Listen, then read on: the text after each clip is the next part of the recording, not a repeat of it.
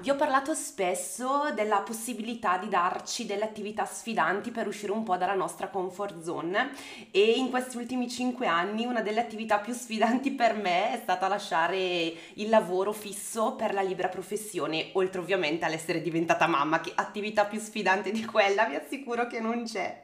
Così oggi dedichiamo questo episodio a un tema che esula un po' dalla disciplina dolce, ma che per me è un tema davvero molto molto importante ossia il tema della libera professione, siccome mi inondate di domande ogni volta che ve ne parlo, oggi ho deciso di dedicarci del tempo e attenzione perché oggi non sarò sola.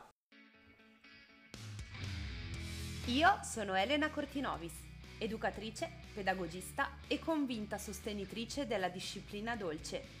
La mia voce ti guiderà anche nei giorni in cui essere genitore è difficile come una montagna da scalare a mani nude. Non mollare la presa, ascolta il mio podcast. Oggi con me c'è il dottor Giorgio Fiorentino, il mio commercialista, non è qua legato, giuro. Giorgio, ti vuoi presentare direttamente tu?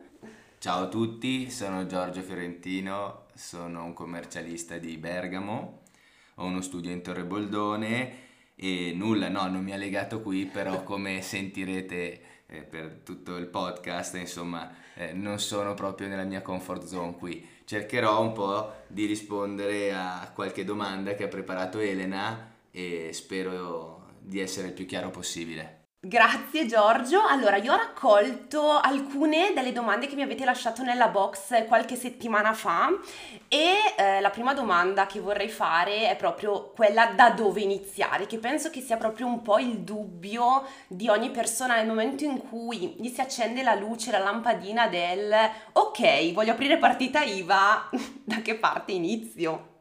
Beh, eh, innanzitutto bisogna capire esattamente che cosa uno vuole fare, avere le idee chiare, semplicemente pensare quali sono i suoi interessi, dove si sente forte e poi incominciare il primo dialogo con il professionista di fiducia, professionista che in Italia viene identificato con la figura del commercialista, ma diciamo che eh, inizialmente un primo esame di coscienza va fatto personalmente, bisogna capire che cosa uno vuole fare e eventualmente se ha il tempo per farlo, perché un vero imprenditore o un professionista, come nel caso della nostra Elena, deve avere bene le idee chiare di dove vuole arrivare. Poi nel frattempo, nel percorso, ovviamente le deviazioni e le strade eh, possono modificarsi ma teniamo in considerazione che una prima analisi generale su obiettivi, tempo e costi va fatta personalmente. Poi arriva il dialogo col, col commercialista che cercherà di aiutare nelle valutazioni il, il singolo soggetto. Quindi in sintesi trovatevi il professionista giusto perché quello è importantissimo. Tra l'altro eh, io ho proprio vissuto questa, questa esperienza, no? E anche tu Giorgio dicevi eh, di evolversi, cambiare ed eventualmente cambiare strada. Io è que- proprio quello che alla fine ho vissuto, no? Quando mi sono detta, ok, lascio il posto fisso e apro partita IVA, ovviamente ci si fa un po' un film, un'idea di quello che ci si può immaginare, che poi ovviamente cambia. E nel mio caso, ad esempio, eh, ho dovuto cambiare, ad esempio, commercialista perché è giusto anche affidarsi, avvicinarsi a persone simili a noi a me eh, piaceva l'idea di crescere, quindi di non fermarmi e è importante avere vicino persone che ti spingono a, a, evolverti e a dare sempre il meglio. E visto che mh, mm, col commercialista parli di soldi, è importante eh, trovare la persona che ti, ti carica e ti dà la motivazione giusta. Beh, sì, è un equilibrio, direi che è un equilibrio. Con eh, Elena cerco di avere proprio questo equilibrio, dirle quando spingere un po' più sull'acceleratore, invece quando frenare, quando un attimo pensare alla scelta da intraprendere. Io mi metto in voi, nessuno eh, che vuole iniziare ha un'esperienza su eh, quale, professionista, quale professionista scegliere, su come porsi nell'ambito fiscale, finanziario, economico, tutto l'ambito della nuova attività.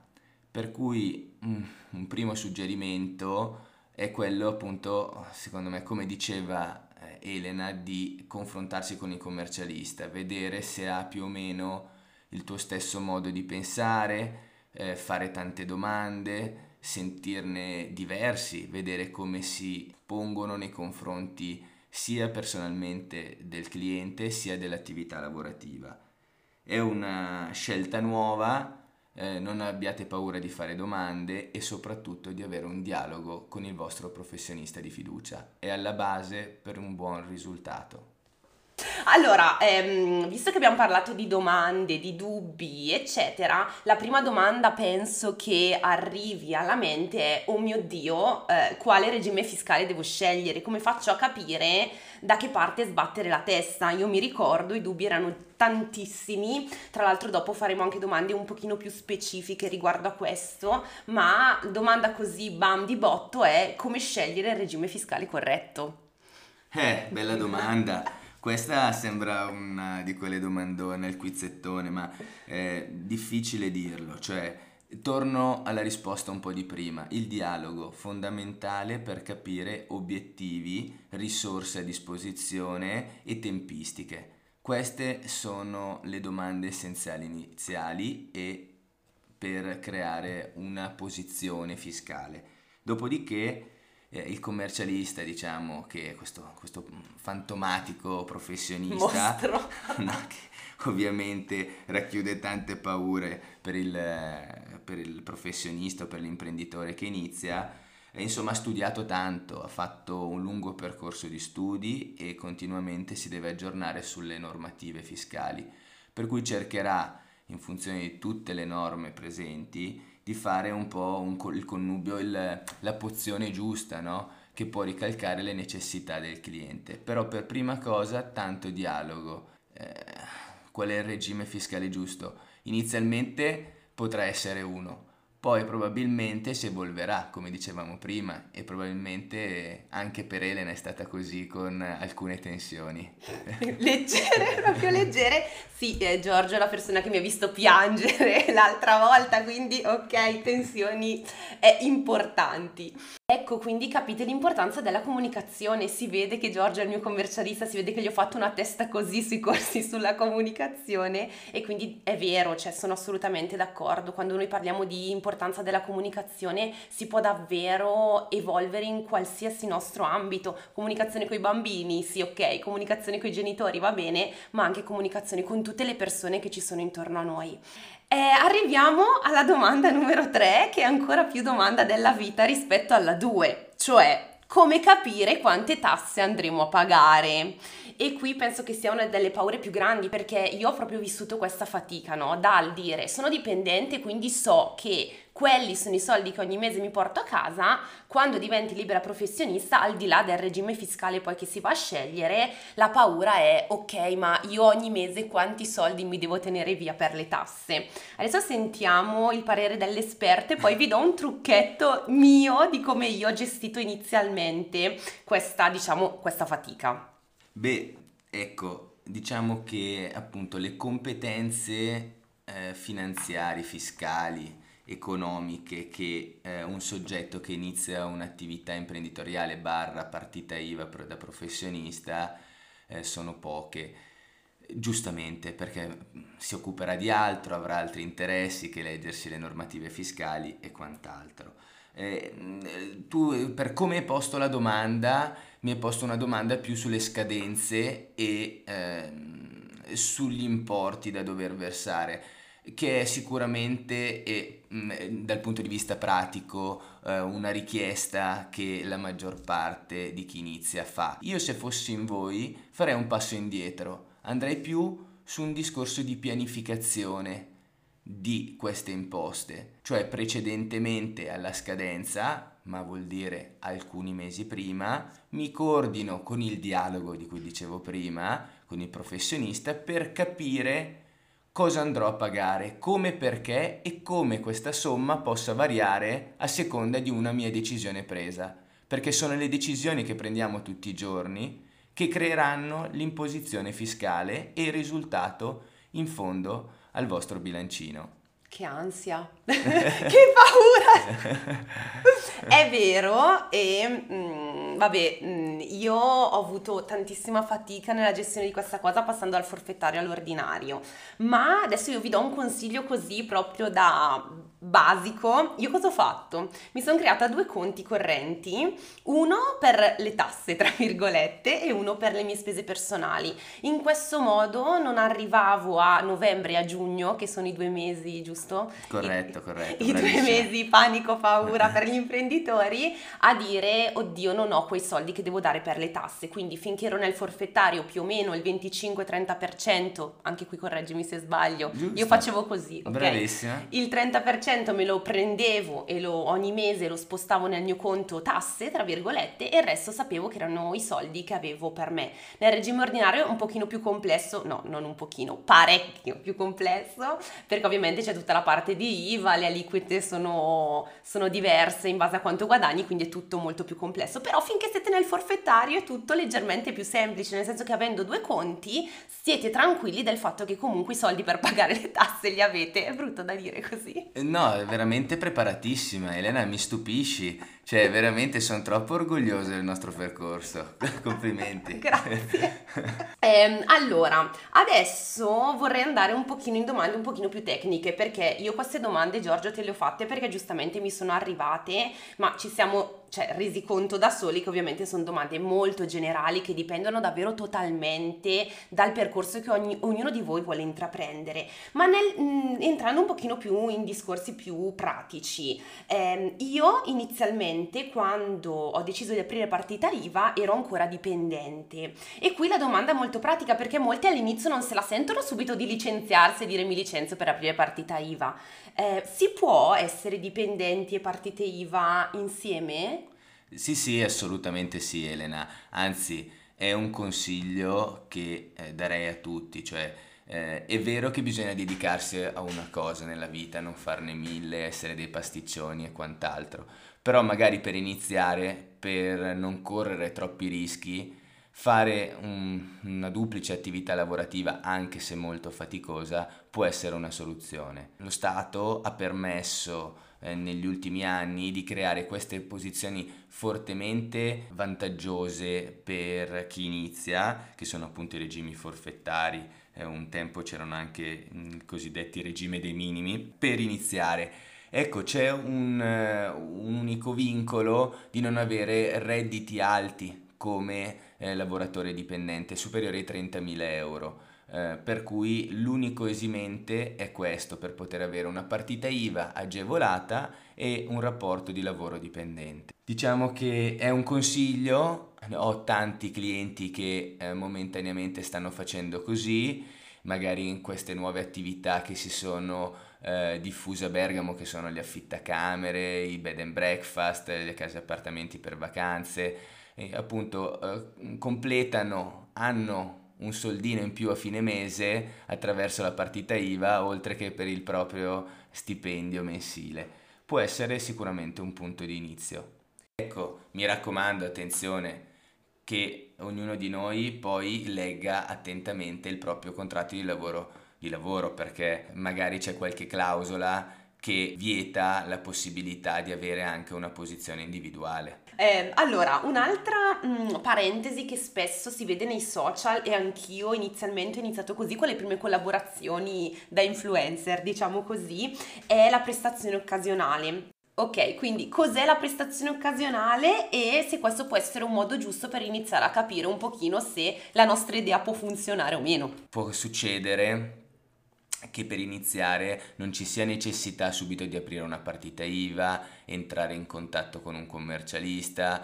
Eh, ovviamente il commercialista ha anche un costo, no? il suo tempo eh, viene pagato, per cui senza dover sostenere inizialmente dei costi, per vedere anche l'attività se può avere un seguito e se ha una certa redditività, può essere esplicitata, può essere espletata attraverso eh, una prestazione occasionale che è regolamentata eh, dal nostro ordinamento come un'attività non eh, abituale ma appunto occasionale e deve rispettare alcuni requisiti per poter essere esercitata. Sono molteplici, comunque per iniziare può essere sicuramente la, eh, una delle strade più snelle e più economiche.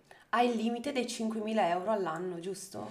Ci sono diversi limiti per la prestazione occasionale. Il limite dei 5.000 è sicuramente il limite che viene identificato per non provvedere anche a una contribuzione su quell'attività perché eh, come tu ben saprai Elena esistono sia le tasse o le imposte meglio dette eh, e i contributi da dover versare fi- alla fine dell'anno per chi ha la partita IVA. I 5.000 come limite rappresentano il limite per non dover versare dei contributi all'IMSS per quelle prestazioni appunto occasionali io gli, uniche, gli, unici soldi che sono felice di dare sono quelli dell'Inps perché in teoria saranno la mia pensione. Il Quindi, tesoretto. Il mio, eh. esatto, il mio tesoro. Vorrei essere una nonnina felice alle Hawaii tutto l'anno con i soldi della mia pensione. Quindi all'Inps li do volentieri. Diciamo Sei così. giovane, ti tocca lavorare ancora per un po' di anni, va. allora andiamo avanti, perché se iniziamo a parlare di tasse poi mi deprimo. E infatti arriviamo all'ultima domanda, che è quella proprio che è stata la domanda che mi è stata fatta di più quando, ahimè, eh, mi sono fatta vedere nelle stories un po' giù di morale dopo aver scoperto quante tasse dovevo dare a giugno dell'anno prossimo. E mh, mm, vi ho raccontato un pochino del mio passaggio da regime forfettario a quello ordinario e questo tema ha suscitato molto interesse. Così Giorgio ti chiedo, eh, quali sono brevemente le differenze tra questi due regimi e quali sono alla fine i motivi per, passare da un, ordinario, un for, da un forfettario a un ordinario? Io sarei stata nel forfettario tutta la vita, però ci sono delle situazioni in cui bisogna per forza passare all'ordinario, giusto? Assolutamente, sì, diciamo che pianificazione, pianificazione fiscale, quella di cui dicevamo prima, il dialogo col commercialista eh, come indicazioni di massima tutti quelli che esercitano un'attività professionale di solito hanno enormi agevolazioni a seguire il regime forfettario. Come dice il termine, forfettariamente si determina il reddito e eh, di conseguenza le imposte che uno andrà a versare e i contributi, ovviamente, imposte e contributi. Poi diciamo invece la convenienza avere un regime ordinario anche per chi inizia sono tutti quei soggetti che sostengono tante tante spese per creare la propria attività inizialmente, non so, c'è chi vende online e quindi non so, magari deve sostenere un costo importante per la realizzazione di un sito, eh, c'è chi invece deve eh, magari non so, ristrutturare il proprio ufficio oppure sostenere delle spese per l'acquisizione dell'arredamento eh, oppure di macchinari oppure di autovetture o autocarri, beni che hanno insomma un costo elevato, allora in quel caso può essere eh, diciamo concordato con il proprio professionista un regime alternativo, appunto il regime ordinario. Uh, un altro esempio, eh, diciamo, per il quale potrebbe essere conveniente utilizzare un regime eh, ordinario è per chi commercializza beni, perché anche lì eh, un grande flusso di acquisti annuale e eh, quindi questo ha tutto un impatto fiscale eh, sul, eh, sulla posizione. Eh, per tutti invece i professionisti, come dicevo prima, il regime forfettario mi sembra mm, nella stragrande maggioranza dei casi il regime più agevolativo. Ecco, un altro suggerimento così, quello di dire mm, per chi lavora con i privati, per chi lavora con, come cliente eh, un privato eh, ha sicuramente una grande agevolazione utilizzare il regime forfettario perché non applica l'IVA che ovviamente eh, rappresenta un costo o anzi o meglio manca- un mancato ricavo per chi ha un regime eh, ordinario e fattura nei confronti di un privato. Eh, nel mio caso, così capite e vi rispondo, visto che siete qua da 20 minuti ad ascoltarci, ehm, il passaggio all'ordinario è arrivato anche da un discorso di limiti del forfettario come fatturazione annuale e dai costi che sostenevo in quanto che com- comunque lo sapete ho parecchie persone che mi sostengono e mi aiutano nel mio lavoro e quindi a quel punto avevo così tanti costi che almeno nell'ordinario potevo comunque diciamo scaricare. Queste sono state le domande un pochino più generali e più importanti secondo me da condividere con voi perché effettivamente i primi dubbi che si hanno eh, quando si decide di uscire appunto dalla comfort zone sono a chi devo chiedere, eh, da che parte devo girarmi pensando a tasse, imposte tutto quanto e eh, come faccio a capire alla fine se quella è la scelta giusta. Io vorrei davvero rispondervi soprattutto a questa domanda. Purtroppo ragazzi non c'è un modo per capire che quella è la scelta giusta giusta per te o meno, perché le variabili quando si inizia una libera professione sono infinite e noi possiamo farci dei budget, possiamo avere un'idea di quanto potrà andare bene o male la nostra situazione, ma alla fine sono tutte supposizioni. Quindi provarci, io lo dico sempre con un paracadute, quindi non buttatevi nel buio senza avere un piano B, cercatevi sempre il piano B, affidatevi alle persone giuste e, um, e, abbiate fiducia nella possibilità di poter cambiare, quindi che non è che la scelta che prendete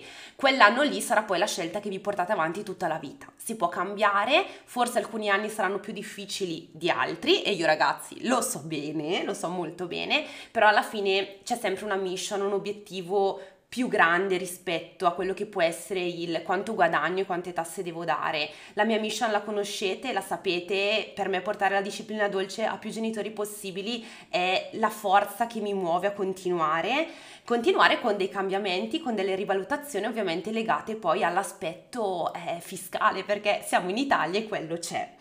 Io Giorgio vorrei concludere con una domanda che è un po' la domanda della vita e che quando mi è arrivata secondo me era troppo carina per non fartela. E quindi perché le tasse sono così alte? Ah, una domanda nuova. Non l'ho mai sentita una domanda di questo tipo. Com'è possibile?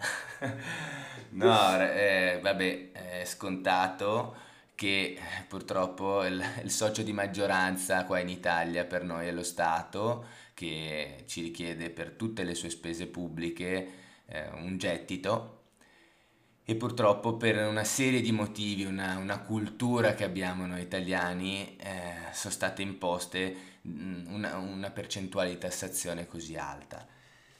E, eh, non vorrei essere noioso, però insomma è un po' anche alla base della nostra Costituzione che ehm, diciamo paghiamo le, le imposte tutti, tutti, gli anni. Eh, l'articolo 53 della Costituzione recita che tutti sono tenuti a concorrere alle spese pubbliche, con un principio generale di progressività. Quindi lo Stato tutela le fasce meno abbienti, cioè quelli che guadagnano poco ed effettivamente anche per esempio per chi avesse solo delle prestazioni occasionali, lo Stato eh, si pone a tutela e effettivamente garantisce una tassazione pressoché nulla. E eh, invece in alcune situazioni quando effettivamente le persone cominciano ad avere un reddito piuttosto alto la tassazione diventa eh, veramente importante e eh, delle volte anche sfiduciante a quel punto, ragazzi, probabilmente l'unica soluzione è scappare. Dove andiamo, Elena? Dubai. Dubai? È la meta giusta? Va bene, come sono le tasse a Dubai? Va bene, direi ottime, ottime. Perfetto. Andiamo in qualche paradiso, anche fiscale, dai, facciamo paradiso naturale fiscale. Tanto ormai con internet si può lavorare dovunque, siamo tutti smart working scappiamo, no scherziamo, non vogliamo dare questo messaggio, era per sdrammatizzare un po', se no ci deprimiamo un po'. E visto che l'obiettivo di questo episodio non è quello di dire col cazzo che, pago, che apro partita IVA e eh, rimango nel mio, ma l'obiettivo è c'è soluzione a tutto e si può davvero trovare la soluzione giusta per stare, tra virgolette, tranquilli o comunque riuscire a fare dei progetti, dei programmi sul futuro. E ve lo dice una persona molto sfiduciata per usare il termine che ha usato Giorgio è, è, possibile, è fattibile e quello che davvero vi voglio dire io, oltre a tutto quello che abbiamo detto di molto pratico e molto diciamo anche teorico sul, sulla parte fiscale è abbiate chiaro il vostro obiettivo, quello che volete della vostra vita e quello che volete del vostro lavoro. Io vi ringrazio tantissimo per averci ascoltato, spero che i nostri consigli vi siano stati utili. Grazie Giorgio per essere stato qua con noi. Un saluto a tutti e spero a presto. Se avete altre domande vi aspetto su Instagram o via mail dove volete, tanto mi trovate ovunque e se questo episodio vi è stato utile o pensate che possa essere utile a qualcuno condividetelo taggandomi chiocciolina Elena Cortinovis. Vi aspetto e ci sentiamo settimana prossima.